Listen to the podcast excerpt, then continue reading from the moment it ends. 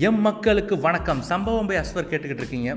Fair and lovely இந்த ப்ராடக்டை கண்டிப்பாக முக்கால்வாசி பேர் நம்ம யூஸ் பண்ணியிருப்போம் ஒரு ஸ்கூல் டேஸில் இருக்கட்டும் ஒரு காலேஜ் டேஸில் இருக்கட்டும்.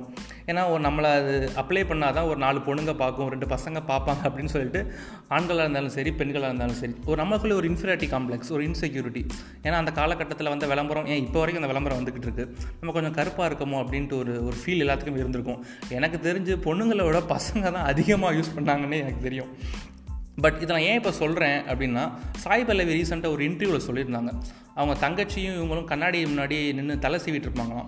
சாய் பல்லவி கொஞ்சம் கலராக இருக்க பார்த்துட்டு நீ என்ன பல்லவி சாப்பிட்ற? அப்படின்னு சொல்லிட்டு என்ன சாப்பிடலாம்? கலராகிறதுக்கு அப்படின்னு அவங்க தங்கச்சி கேட்பாங்களாம். ஃப்ரூட் சாப்பிடு காய்கறி சாப்பிடு அப்படின்னு சொல்லியிருக்காங்க சாய் பல்லவி. உடனே அவங்க தங்கச்சிக்கு வந்து காய்கறி வந்து சுத்தமாக பிடிக்காதான். ஃப்ரூட்ஸ் கூட ஓகே எல்லாம் சாப்பிடுவோம். காய்கறி பிடிக்காதுன்னு தெரிஞ்சும் சாப்பிட்ருக்காங்க ஏன்னா நம்ம அக்கா மாதிரி நம்ம கலர் ஆகணும் அப்படின்னு சொல்லிட்டு. சாய் பல்லவிக்கு ஒரு மாதிரி ஆயிடுச்சான் நம்ம வீட்டிலேயே ஒரு இன்ஃபீரியாரிட்டி காம்ப்ளெக்ஸ் மாதிரி ஆயிடுச்சு நம்ம தங்கச்சிக்கு காய்கறி சாப்பிட்டா தான் கலர் ஆகும் அப்படின்னு சொல்லிட்டு ஒரு ஃபீல் கொடுத்துட்டோமே அப்படின்னு சொல்லிட்டு சொன்னாங்க. ஏன் சொன்னாங்கன்னா ஃபேர் அண்ட் லவ்லி ஆடுக்காண்டி நம்ம சாய் பல்லவியை கேட்டிருந்தாங்களாம். பட் இவங்க மாட்டேன்னு சொல்லிட்டாங்க. அது காரணம் இதுதான். ஏன்னா நம்ம வீட்டிலேயே ஒரு இன்ஃபீரியாரிட்டி காம்ப்ளெக்ஸை உண்டு பண்ணிட்டோம். நம்ம தங்கச்சிக்கிட்டேயே. ஸோ வெளியில் வந்து நம்மளும் இந்த மாதிரி ஃபேர் அண்ட் லவ்லி நடித்தோம்னா வெளியிலையும் இந்த மாதிரி சாய் பல்லவி மாதிரி கலர் ஆகலாம் ஃபேர் அண்ட் லவ்லி போட்டால் அப்படின்னு ஒரு தப்பான எண்ணம் உருவாகிடும் ஏன்னா கருப்பும் ஒரு விதமான கலர் தான் வெள்ளையும் ஒரு விதமான கலர் தான். கலர் வந்து ஒரு பெரிய மேட்ரே இல்லை. நம்ம மனசு எப்படி இருக்குது நம்ம திறமை எப்படி இருக்குது அதான் மேட்ரு ஏன்னா சினிமாவில் எத்தனையோ கருப்பான ஆண்களோ பெண்களோ நிறையா சாதிச்சிருக்காங்க. நம்ம ரஜினி சாராக இருக்கட்டும் விஜய் சாராக இருக்கட்டும் ஏன் இப்போ வர விஜய் சேதுபதியாக இருக்கட்டும்.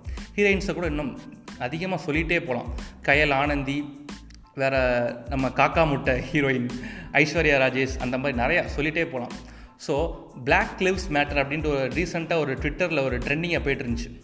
என்னென்னா கருப்பாக இருக்கவங்க வாழணும் அப்படின்னு சொல்லிட்டு. நம்ம பார்த்துருப்போம். சண்டையில் கூட இவன் கருவாயன் இவன் கருப்பாக இருக்கான் கருவாச்சின்னு சொல்லி சண்டை போடுவோம். பட் சண்டை போட்டு இன்ஸ்டாகிராமில் போயிட்டு பிளாக் லிவ்ஸ் மேட்டர்னு ஸ்டேட்டஸ் போடுறதுல ஒரு பிரயோஜனம் இல்லை. ஏன்னா நீ உள்ளுக்குள்ளேயே உங்கள் சொந்தக்காரங்களையோ நீ இப்படி மாதிரி பண்ணியிருக்கலாம். நீ கருப்பாக இருக்குன்னு சொல்லி கிண்டல் அடிச்சுட்டு இன்ஸ்டாகிராமில் போய் நீ பிளாக் லிவ்ஸ் மேட்டர்னு சொல்லி என்ன பிரயோஜனம்? நமக்குள்ளே இந்த எண்ணத்தை மாற்றணும் இல்லையா? அதை தான் நான் சொல்ல நினச்சேன். கருப்பு தான் ஒரு ஜஸ்ட் ஒரு கலர் தாங்க. எத்தனையோ பேர் சாதித்தவங்க இருக்காங்க. நம்மளும் ஒரு நாள் சாதிப்போம். நல்ல மனசு நல்ல திறமை இருந்தால் யாருனாலும் எங்கே வேணாலும் அச்சீவ் பண்ணலான்னு தோணுச்சு.